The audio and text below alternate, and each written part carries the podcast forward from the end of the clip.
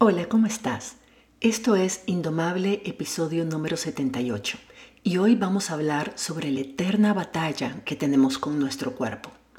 Te voy a explicar cómo desde que nacimos y de forma constante hemos sido colonizadas o socializadas por el patriarcado, la supremacía blanca y el capitalismo consumista para mantener una constante guerra con nuestro cuerpo, para que lo odiemos, para que lo juzguemos y querramos siempre cambiarlo. Y de paso, le sigamos el juego a estos sistemas y reproduzcamos estas creencias juzgando y criticando el cuerpo de otras. Y como todo esto hace que esa constante batalla por cambiar nuestro cuerpo sea simplemente imposible de ganar. La única forma de salir de esa rueda de hámster es descolonizando nuestra mente en relación a nuestra imagen corporal y aprendiendo a identificar y a cuestionar las ideas que esas ideologías dominantes nos han metido en la cabeza para su propio beneficio. Si vos pensás que sos la única sufriendo con tu imagen corporal, aquí te voy a explicar cómo el odio al cuerpo es un problema sistémico que nos afecta a todas y por tanto es hora de que llamemos a las cosas por su nombre y lo comencemos a cambiar. Estás escuchando Indomable con Virginia Lacayo, con quien en cada episodio aprenderás a entender tu mente, a identificar tus creencias limitantes y a saber cómo manejar tus pensamientos y emociones para que realmente puedas tener el control de tu vida.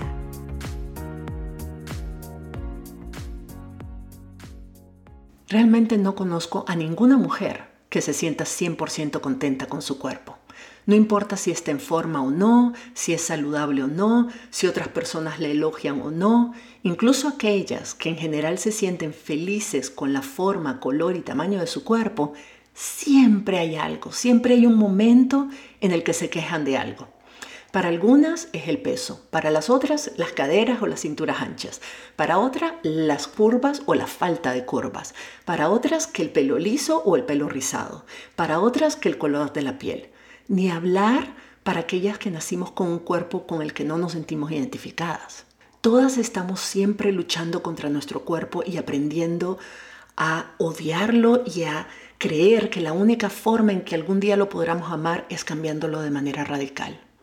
Entonces, el concepto de amarlo, como a veces vemos, y, son mensajes muy positivos y muy buenos y realmente vale la pena, pero suena casi misión imposible aprender a amar nuestro cuerpo cuando tenemos tantas cosas en contra y tantas cosas que nos dicen de que lo único que podemos hacer es odiarlo lo suficiente hasta motivarnos a cambiarlo.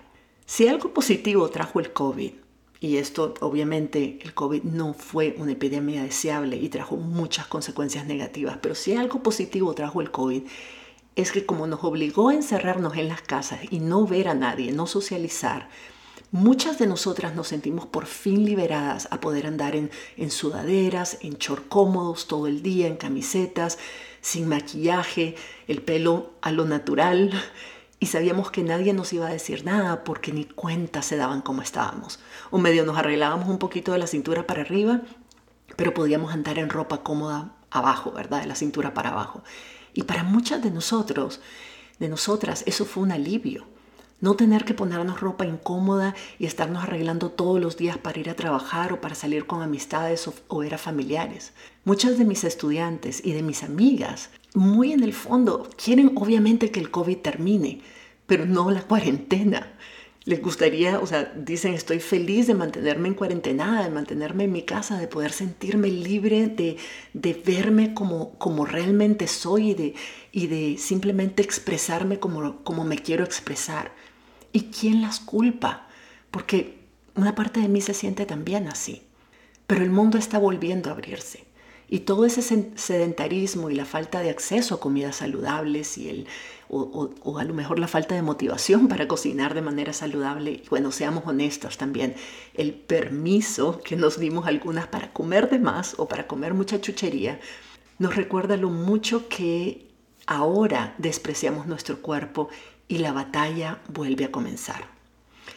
Y lo peor es que estamos comenzando a salir a un mundo que vimos por dos años solamente a través de las redes sociales, que ya de por sí estaban cargadas de filtros.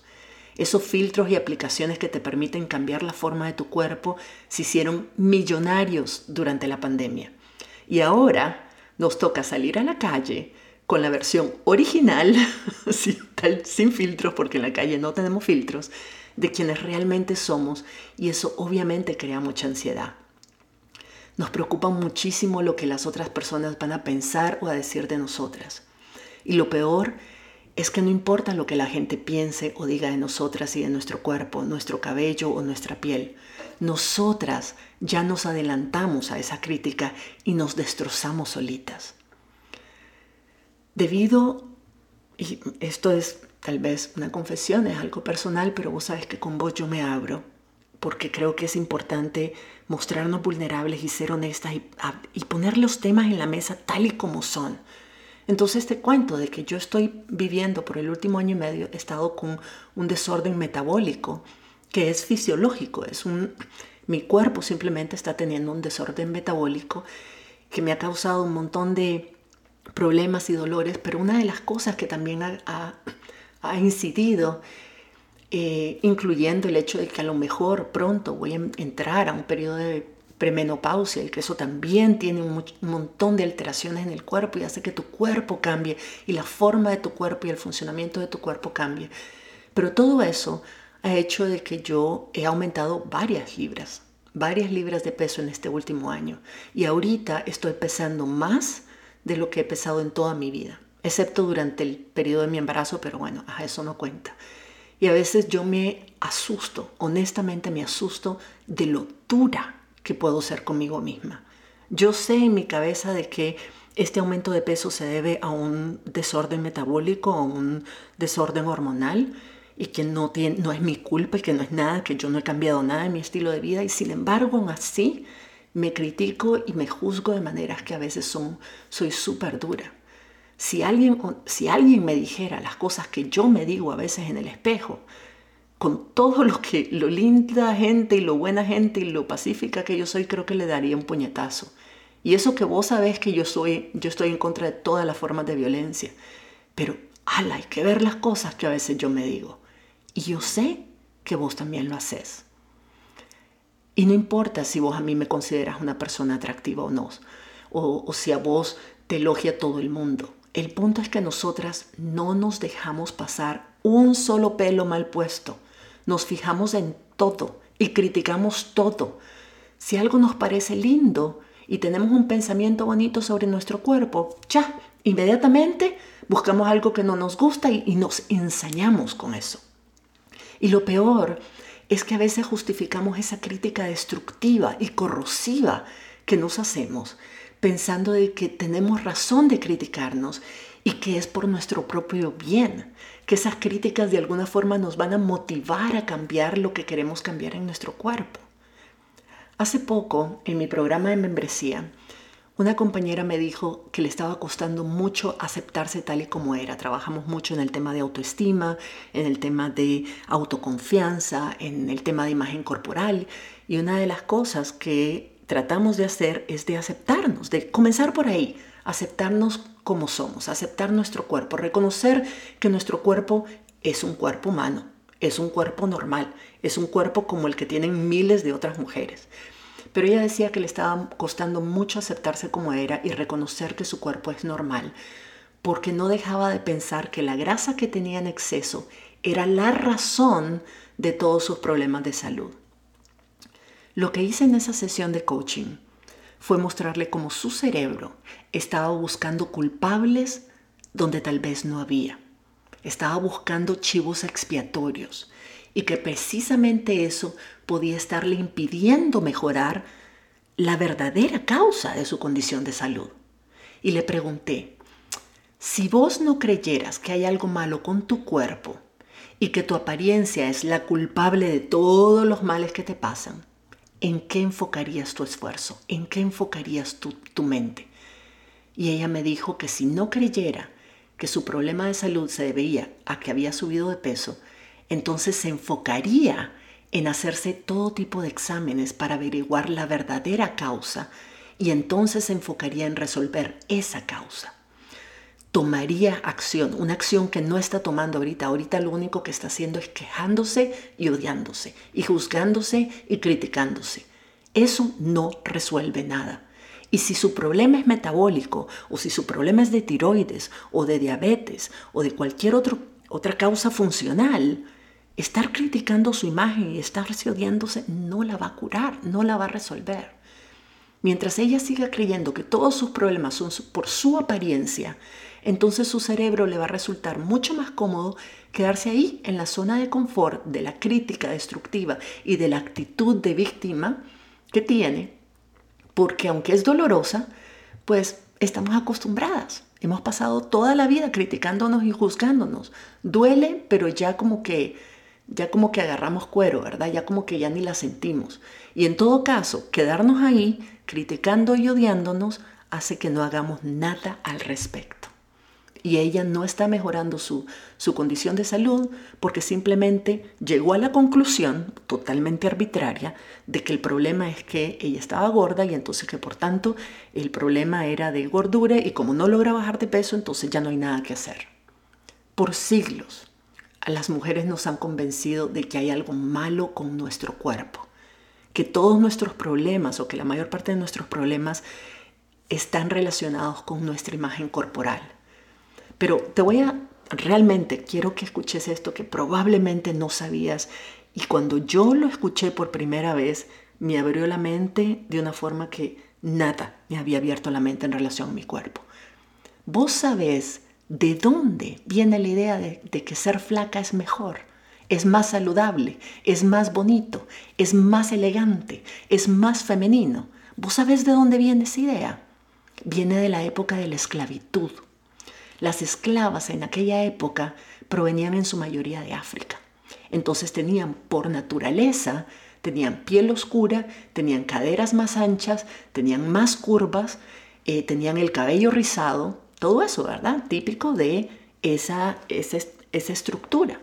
Entonces, además, si sumamos su naturaleza, digamos, la forma de su cuerpo y de su color y de su cabello natural, de África, lo sumamos al tipo de condiciones de vida que tenían, que su alimentación se basaba sobre todo en carbohidratos, porque primero eran más baratos y más accesibles, y segundo, le daban las energías que necesitaban para el trabajo duro que tenían que hacer en el campo.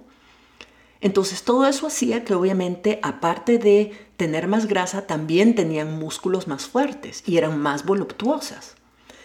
Entonces los hombres europeos que eran los esclavistas en ese entonces, querían diferenciar a sus mujeres de esas esclavas negras que consideraban inferiores, que consideraban pseudohumanas. Y entonces para diferenciarlas empezaron a valorar y a promover la piel clarita, diga la piel blanca, el cabello rubio y liso, la delgadez, la falta de curvas, como si esas características fueran deseables y además fueran un símbolo de estatus. Esta es una mujer noble porque tiene estas características físicas y la distingue de la negra esclava que tiene todas esas características físicas, ¿verdad?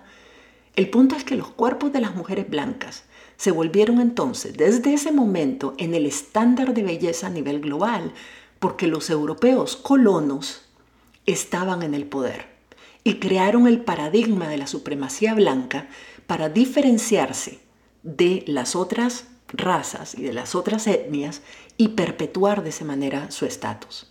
Entonces, esa idea de que las mujeres blancas, rubias, pelo liso, delgadas, sin curvas son más bonitas, es en respuesta a la esclavitud. Es un concepto racista de la belleza. Es un concepto que lo que pretende es diferenciarnos estableciendo imágenes de cuerpos superiores a otros. Este paradigma este sistema de creencias sociales no paró con las mujeres de piel negra. Las geishas asiáticas, las mujeres que son geishas, ¿verdad? Que trabajan como geishas, se pintan la piel, utilizan pintura, pintura, que es un maquillaje para la piel, pero que es un blanco hueso para poder verse más atractivas, más delicadas. Evitan a toda costa exponerse al sol. Entonces, para incluso en la cultura asiática, mientras más blanca es la piel, significa que está menos expuesta al sol y por tanto es una prueba de que esa mujer tiene un estatus social y económico que le permite no trabajar, por lo menos no en el campo, no en la calle, no en el mercado, para poder sobrevivir. Esa supremacía blanca se trasladó también al mestizaje que vivimos en América Latina y en Norteamérica. La mezcla de los colonizadores europeos con mujeres indígenas, tanto indígenas de Norteamérica como de Centroamérica y Suramérica, que también, bueno, eran menos voluptuosas que las mujeres negras, pero igual tenían la piel más oscura, no eran piel blanca, hizo que hasta el día de hoy Vemos una niña nacer, o sea, vemos una niña y celebramos de que la niña nació blanquita. Y mira qué linda, está, es blanquita, es chelita con los ojos claros, es una niña monita, eh, tiene los rasgos, tiene unos rasgos finos, tiene una nariz finita. Y por supuesto que decimos, ay, pobrecita, nació indita, ¿verdad? Nació con rasgos inditos o con rasgos como, como caribeños o africanos. Y eso lo vemos con, desprecio. Lo vemos con desprecio. Decimos que los latinos y las latinas no somos racistas, pero ahí es donde se ve. Ahí es donde se ve, donde tratamos de blanquearnos, donde tratamos de parecernos más a las personas de raza blanca porque pensamos de que eso se ve más bonito. De ahí viene. No es cierto de que esos son nuestros pensamientos, son pensamientos inculcados, impuestos y heredados de generación en generación. Entonces no es un problema del cuerpo, los cuerpos, las cuerpas, no son nunca un problema. No hay cuerpos más bellos, más sanos o mejores que otros. Es todo un tema de poder, todo un tema de estatus, todo un tema de discriminación y de diferenciación social entre nosotras, entre algunas de nosotras con el resto de nosotras. El poder de la sociedad blanca sobre todas las demás etnias y del estatus económico social es en cierta forma, fue en cierta forma representado en la imagen corporal. Entonces, si te pones a pensar, una muchacha que tiene que trabajar como trabajadora doméstica o en las maquilas, que apenas tiene 20 minutos para comer un tiempo al día y que solo le alcanza para un plato de arroz con frijoles, tortilla y plátano, por supuesto que no va a poder mantener el cuerpo esbelto, delgadito, etcétera, que tienen las mujeres que tienen muchas más mejores condiciones. Y sobre todo, además, si no cuenta con dos horas al día y, y dinero para pagarse una membresía en un gimnasio para mantenerlo flaco y entrenado. Es un tema de clase. Nuestro concepto de belleza es también un tema de clase, de clase social, ¿verdad? Por otro lado, está la supremacía blanca. Por otro lado, súmale a eso toda la ideología patriarcal, todo el sistema patriarcal que asume que el rol principal de las mujeres es servir y complacer a los hombres. Entonces, responder a los estándares de belleza de esa época, de ese momento, de este momento, es clave para ser aceptadas y valoradas socialmente. Porque se asume de que si no somos atractivas, si no si no complacemos, entonces no vamos a ser valoradas de la igual forma. Y me dirás, ajá, pero ¿qué pasaba con el periodo renacentista? Que vemos en esos museos y en esas películas pinturas de mujeres hermosas, así con un montón de llantitas por todos lados, con las caderas súper anchas y así acostadas, divinas, comiendo. Claro, claro, en esa época la forma del cuerpo femenino en esa época, esa forma de cuerpo femenino voluptuosa representaba abundancia económica. Y las caderas anchas significaban fertilidad para poder producir, engendrar y criar hijos que pudieran ser dignos herederos de los hombres blancos. Por eso las mujeres se, se valoraban así. Pero si ves, ves como todos los estándares de belleza nunca han estado vinculados a la salud realmente como nos hacen creer, sino a lo que en cada momento de la historia se consideraba un símbolo de estatus y de feminidad de acuerdo a los estándares del grupo en poder en ese momento. Y generalmente, por supuesto, son hombres blancos heterosexuales. Cuando las mujeres, durante el, el inicio del feminismo, ¿verdad? comenzamos a cuestionar esos estándares y a tratar de recuperar el control y la autonomía de nuestro cuerpo, Entonces, el sistema patriarcal y la supremacía blanca utilizó otros argumentos de persuasión para que siguiéramos ajustándonos a lo que en ese momento se consideraba valorable. Usaron la excusa de la salud, usaron la, excusa sobre todo de decir, ah, bueno, ustedes quieren, quieren reivindicar su cuerpo y quieren hacerlo más saludable, perfecto. Entonces, vamos a hacer que ustedes asocien la delgadez el cabello brillante y sedoso y una piel pura, es decir, sin manchas, sin espinillas ni nada, con un estado de salud física óptimo. Vamos a mantener el estándar de belleza de la mujer blanca, eh, alta, con, curvas pero manejables, ¿verdad? O sea, no demasiadas, este, el cabello sedoso y bien cuidado, todo lo que representa, todo lo que implica una diferenciación tanto de raza como de clase. Vamos a mantener ese estándar de belleza, pero para que no entremos en confrontación vamos a asociar eso, además lo vamos a asociar con salud. Ahora es verdad, es verdad, y aquí no quiero que nos enredemos, es verdad de que hay una correlación entre el sobrepeso excesivo y algunas enfermedades cardíacas, diabetes y otras enfermedades de ese tipo. Pero no es el peso en sí lo que provoca esas enfermedades, sino otros factores de estilo de vida y de tipo de alimentación. Hay miles de mujeres que se consideran a sí mismas gordas o grandes o hermosas, no importa cómo se quieran llamar, según los criterios modernos, y sin embargo están en perfecto estado de salud. Es más, algunas de ellas tienen brazos anchos y piernas anchas porque son puro músculo Mira a las deportistas, mira a las campeonas mundiales en, atletismo o en, o en, tenis o en otros deportes, sumo. Hay, hay, mujeres que hacen sumo y son, y son mujeres enormes en términos del tamaño y sin embargo son personas extraordinariamente saludables y extraordinariamente fuertes, con una musculatura ejemplar. Entonces esa asociación de que ser delgada equivale a salud es falsa. Por el contrario, es más, hay una epidemia actual en el mundo de niñas con desórdenes alimenticios como la bulimia y la anorexia, que pueden fácilmente causar la muerte, no solo enfermedades, pero la muerte. Pero lo que vemos desde afuera es que, ay, es una niña bonita porque está flaquita, es delgadita, es bien femenina, es delicada. Y entonces asumimos de que ese, ese cuerpo es el resultado de una persona que está sana, que come bien y hace ejercicios. Y no es cierto. La mayoría de las mujeres a nuestro alrededor que consideramos delgadas, muchas de nosotras somos pura piel y grasa. No tenemos, hemos perdido musculatura. Entonces nos vemos delgadas, pero no somos fuertes y no estamos sanas. Tenemos más grasa corporal que masa muscular, pero no se nota, porque lo único que vemos es la forma, es el tamaño del cuerpo. Entonces asumimos de que están saludables, pero no es cierto. Nuestro cerebro primitivo asume que la crítica y el rechazo social equivalen a la muerte. Esto ya lo hemos hablado en, otras, en otros episodios. Entonces, obviamente se obsesiona con llenar los estándares que la sociedad nos impone y con complacer incluso a costa de nuestra propia salud, no solo física, sino sobre todo mental y emocional, complacer y llenar esos estándares.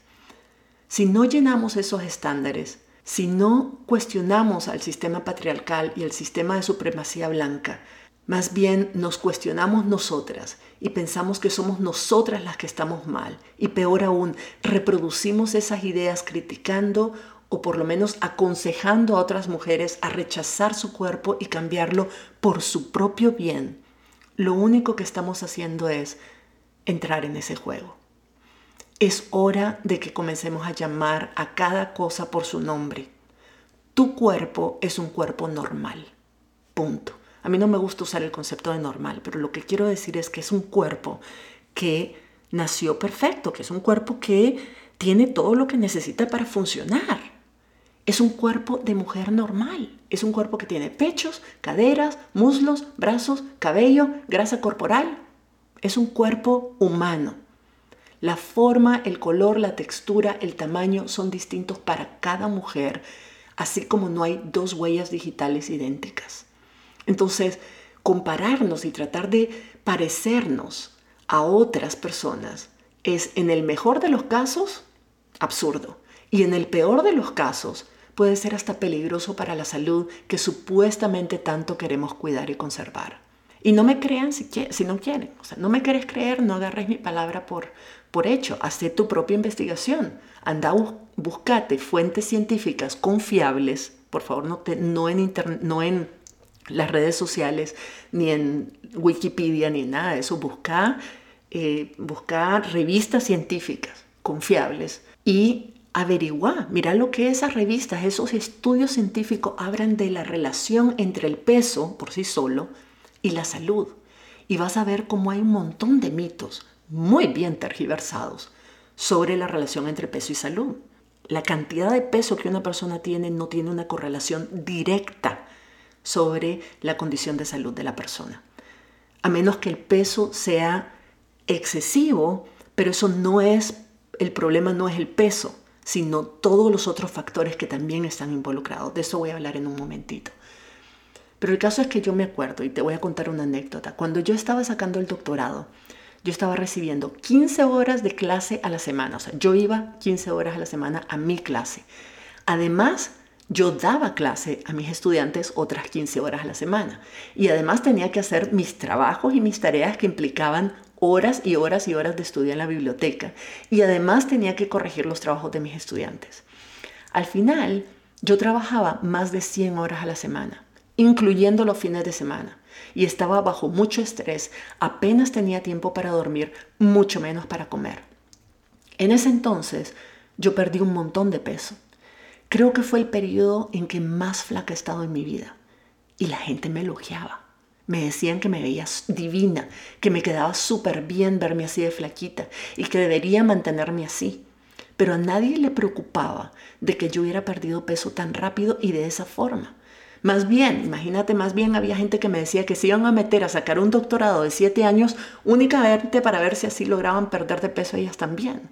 Ridículo, ridículo. Pero lo peor de todo es que en ese momento me lo creí y hasta comencé a verlo como algo positivo y decía, qué alegre, bueno, estoy sufriendo, pero por lo menos estoy flaca. Y la gente me seguía elogiando. Y por un momento me importó más eso que el precio que estaba pagando yo por mi salud. Y eso es lo que hacemos muchas.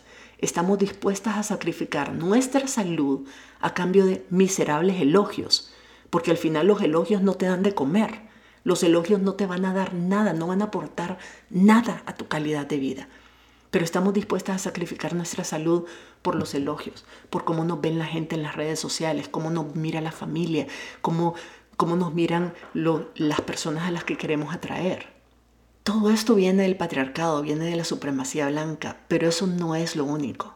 Esos no son los únicos sistemas de creencias a los que les conviene que nos mantengamos odiando nuestro cuerpo y queriendo cambiarlo constantemente. El capitalismo consumista en el que vivimos vio una excelente oportunidad en todas estas creencias tóxicas sobre nuestra imagen física y se agarró de ahí y tiene décadas explotándola a su favor. La industria de las dietas, los gimnasios, los aparatos de ejercicio físico, los programas para bajar de peso, los suplementos, todo eso para ponerte en forma es una industria billonaria que le conviene alimentar la idea de que tu cuerpo no es perfecto, que tu cuerpo tiene un problema, de que tu cuerpo es defectuoso y de que el cuerpo perfecto es el cuerpo delgado y musculoso. Y sí, el capitalismo consumista se apropió de las reivindicaciones de lo que de lo que le convenía apropiarse de las reivindicaciones feministas de que la imagen del cuerpo flaquito, delgadito, debilucho no era un símbolo de feminidad y el feminismo tratando de reivindicar de que las mujeres podemos ser femeninas y además fuertes. Y entonces comenzó muy, muy convenientemente a bombardearnos con la idea de que, de que ahora la nueva belleza femenina es la que invierte horas en el gimnasio y tiene una dieta a base de plantas que son más caras, ¿verdad? Que, lo, que los carbohidratos y que además eh, tenemos que tomar suplementos naturales y otro montón de productos para llegar a ese resultado rápido y hacerlo y mantenernos ahí. Y esa es, es una industria billonaria. Los únicos que han ganado un montón con toda esa propaganda son ellos, son esas empresas. Entonces no importa qué cuerpo querrás tener y no importa con qué imagen de feminidad y belleza estés de acuerdo o compartas.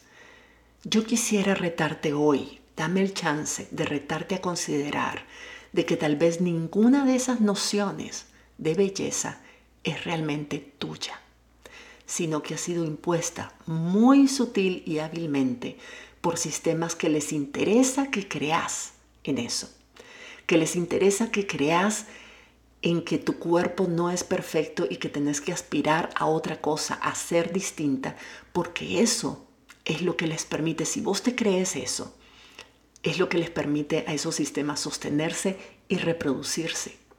Cualquiera que sea el estereotipo de belleza que tengas como referencia, estos sistemas ideológicos cuentan con vos, cuenta con que vos los vas a promover, con que vos los vas a consumir, con que vos vas a criticarte y a criticar a aquellas personas que no encajen y que no lo sigan, con que vos vas a mantenerte en una lucha constante, interminable, imposible de ganar por transformar tu cuerpo en algo distinto a lo que hubiera sido si lo hubieras dejado crecer y, y vivir de forma natural.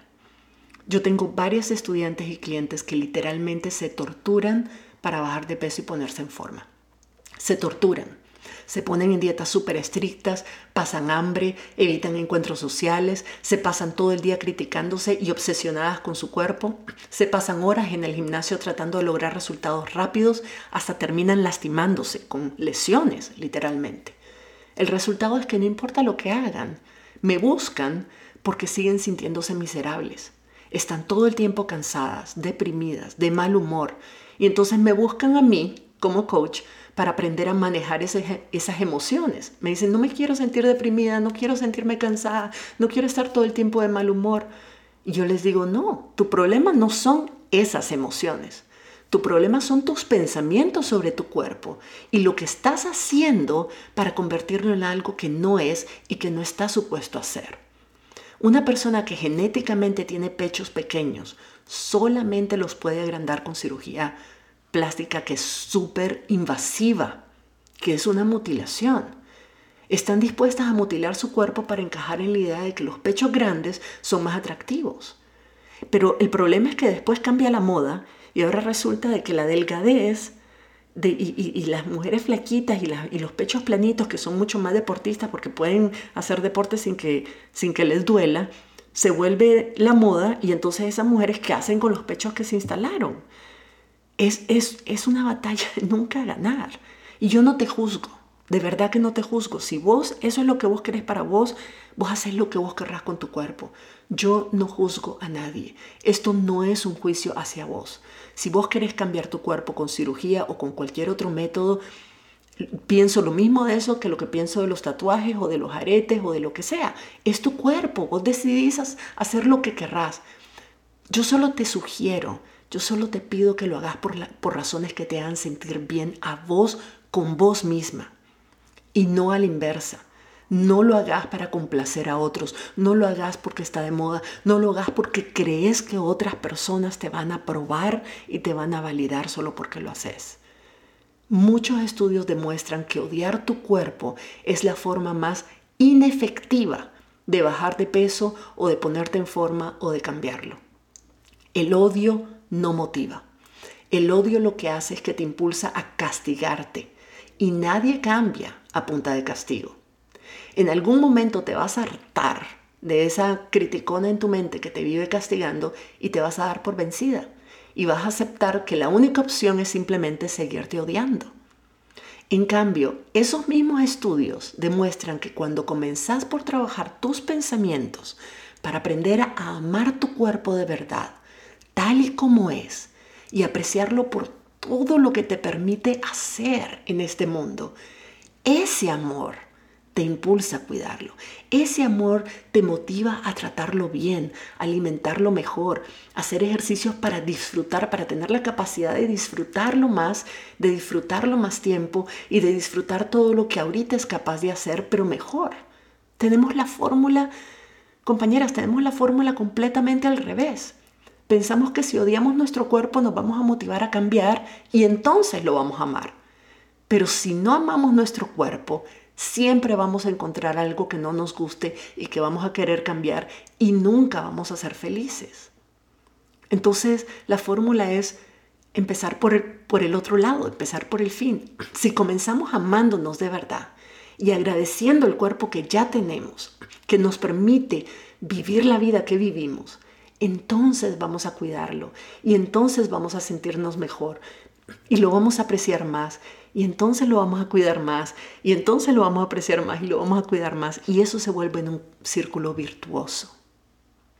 Yo no sé si vos has notado, pero yo he visto un montón de mujeres que, que, tienen curvas, que tienen un montón de curvas, que no responden para nada, que tienen el pelo rizado, la piel oscura, ¿verdad? No responden para, a los estándares de belleza que nos muestran las redes sociales y, y, los medios de comunicación y las revistas de moda y todo eso. Y sin embargo esas mujeres son tan, o sea, son tan sexys que es imposible dejarlas de ver se ven radiantes, son exitosas, tienen una vida llena de aventuras, tienen un montón de enamorados o de enamoradas, se ven felices. Y vos decís, pero ¿cómo hace? Con ese cuerpo, con esa cara, con ese pelo. Y luego ves a una persona flaca, a una persona que es delgada, que está súper en forma, que que tiene el pelo súper brillante, sedoso, bonito, súper largo y que lo único que pasa haciendo todo el tiempo es hablando de lo gorda que está y de la nueva dieta que está haciendo y que se siente cansada y que está deprimida y que no encuentra pareja y que se vive quejando. ¿Has notado? Entonces, ¿cuál, cuál es la diferencia? No es el cuerpo. No es el cuerpo lo que hace a una más feliz que la otra. La diferencia es que no hay nada en el mundo más sexy más atractivo, más imán que una mujer que se gusta a sí misma y que va por la vida como si el mundo le perteneciera. Eso es súper sexy. Te hace hasta dudar. Tu cerebro se confunde porque siempre has asumido de que una persona que no tiene el cuerpo, el pelo, la piel de una modelo, no debería sentirte tan, sentirse tan confiada, tan segura, tan sexy, tan atractiva. Entonces cuando lo vemos, no, nos mueve el piso, decimos, no, pero espérate, esto, esto no se explica, ¿cómo así? Y el secreto es eso, no hay nada más sexy y más atractivo que una mujer que se gusta a sí misma y que va por la vida como si el mundo le perteneciera. Entonces es cuando debemos preguntarnos, ¿por qué quiero yo cambiar? ¿Para qué? ¿Qué creo yo que va a ser distinto cuando baje de peso, cuando me aumenten las nalgas, cuando me aumente el pecho, cuando ¿qué creo yo que va a ser distinto cuando yo cambie? ¿Qué me garantiza de que esto me va a hacer más feliz? ¿Qué me garantiza de que esto es lo que me va a conseguir pareja? Y una pareja que valga la pena, ¿verdad? No cualquier baboso babosa. ¿Qué me garantiza de que este nuevo cuerpo me va a permitir tener una vida sexual más plena, más rica, más llena, más, más frecuente? ¿Qué me garantiza de que voy a ser más exitosa? ¿Para qué? ¿Por qué quiero cambiar? ¿Cuáles son las verdaderas razones? Y entonces la siguiente pregunta es, es esto. Si vos pudieras tener todo eso que deseas, todo eso que crees, que cambiando de cuerpo vas a lograr. Voy a tener, me voy a sentir exitosa, me voy a sentir más sexy, me voy a sentir más atractiva, me voy a sentir más feliz, me voy a sentir más segura de mí misma, más confiada, voy a, voy a ir por la vida así como, como que me como el mundo. Si vos pudieras sentir todo eso ya, ahorita, sin tener que cambiar tu cuerpo, si yo te diré, todo eso lo puedes, ¿querés sentirte así? lo trabajamos y te sentís así ya. Después vemos qué hacemos con tu cuerpo, pero ya, con el cuerpo que tenés. Si vos tuvieras la seguridad de que puedes sentir todo eso, ¿seguirías obsesionada con cambiar tu cuerpo? Si te sintieras así de atractiva y feliz ahorita con el cuerpo que tenés, ¿no te sería más fácil enfocarte en mejorar tu salud por el hecho de vivir más años y sentirte mejor y disfrutar más del tiempo, más, más de la maravillosa vida que tenés ahorita en lugar de esperar a cambiar tu cuerpo para ver si tenés esa vida y para ver si con suerte llegas a sentirte así. Hay que darle vuelta a la fórmula. Y no, y no estoy diciendo, ojo, no estoy diciendo, cuando hablo de aceptar y de armar nuestro cuerpo, no estoy diciendo que a partir de ahora comamos cualquier cosa y no nos levantemos nunca del sofá. No, Es cierto que un sobrepeso excesivo puede tener consecuencias serias para la salud. Hay que cuidarse. Pero si tu sobrepeso no es debido a una enfermedad como el tiroidismo o un desbalance hormonal o cualquier otro, otra, otra, eh, qué sé yo, otra alteración en tu cuerpo fisiológica, sino que tu sobrepeso es porque comes en exceso y haces poco ejercicio y pasas muy sedentaria, es muy probable, y esto es lo que dicen los estudios, es muy probable que tu infelicidad no se deba a ese exceso de peso, sino al revés, que hayas aumentado de peso porque no te sentís feliz con vos misma.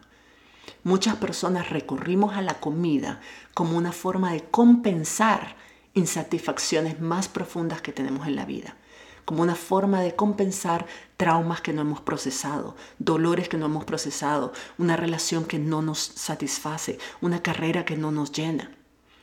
Cuando no sabemos identificar y procesar de manera saludable emociones como la rabia, la tristeza, la depresión, el resentimiento, la ansiedad, el estrés, el aburrimiento, la insatisfacción en general, la comida es una de las fuentes accesibles de placer inmediato a la que recurrimos con frecuencia. Es normal que nos atranquemos, es normal que busquemos la comida. Acordate que el cerebro no le gusta sentir emociones incómodas porque asume de que son peligrosas. Entonces va a buscar siempre aquello que produzca el mayor nivel de placer con el menor esfuerzo posible.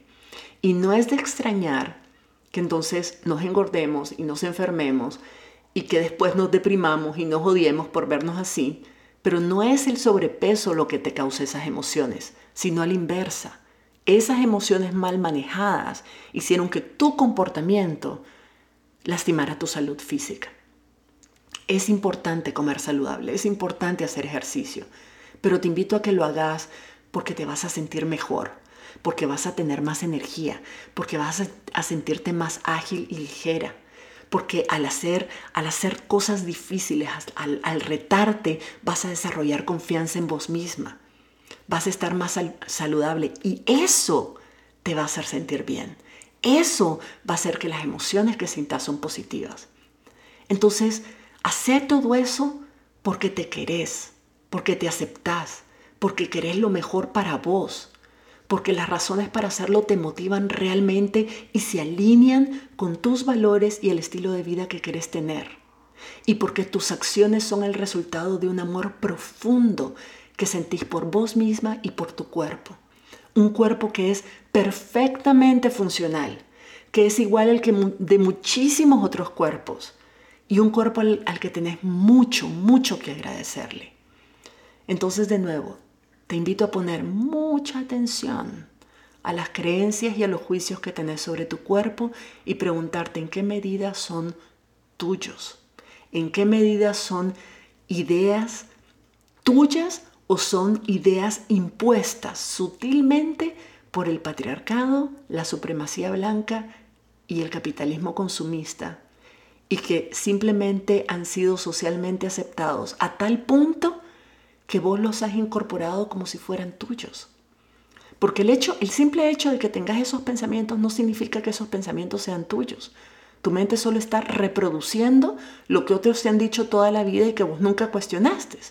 Entonces tu mente cree que son tus pensamientos, que vos los estás inventando y los estás, pero no son tuyos.